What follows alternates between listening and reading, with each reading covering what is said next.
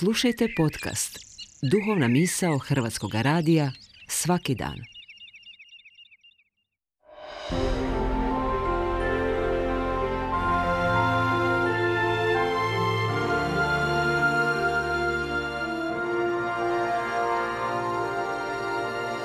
Duhovna misao. Urednica je Blaženka Jančić.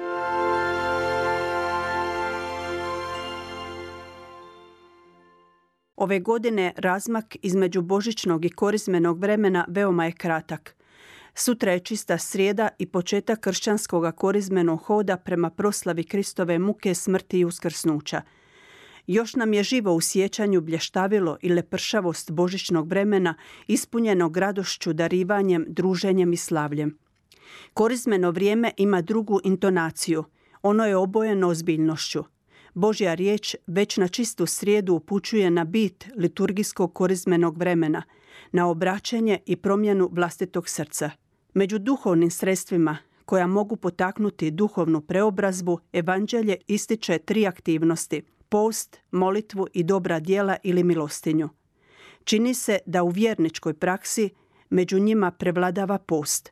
Uz korizmene petke vjernici poste od loših sklonosti, navika i poroka – redovito se odreknemo onoga što inače ne bismo smjeli činiti, kao što je pušenje, prekomjerno konzumiranje alkohola i hrane, kockanje, nerazborito trošenje i kupovanje, gubljenje vremena na nepotrebne i štetne sadržaje.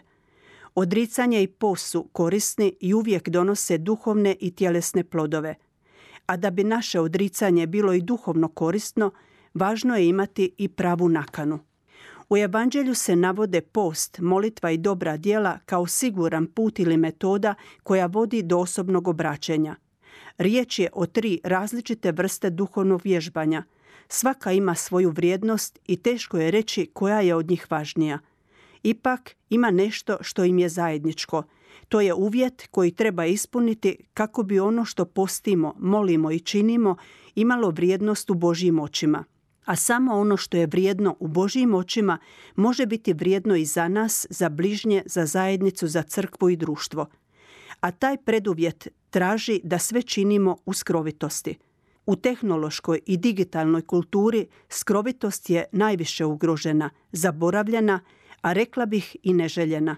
Često se pitam zašto imamo toliku potrebu da sve što napravimo bude javno obznanjeno. Dobiva se dojam da mnogi ne čine dobro zbog bližnjih i njihovih potreba, nego da bi ih se istaknulo da se obznani njihova dobrota i da joj se drugi dive.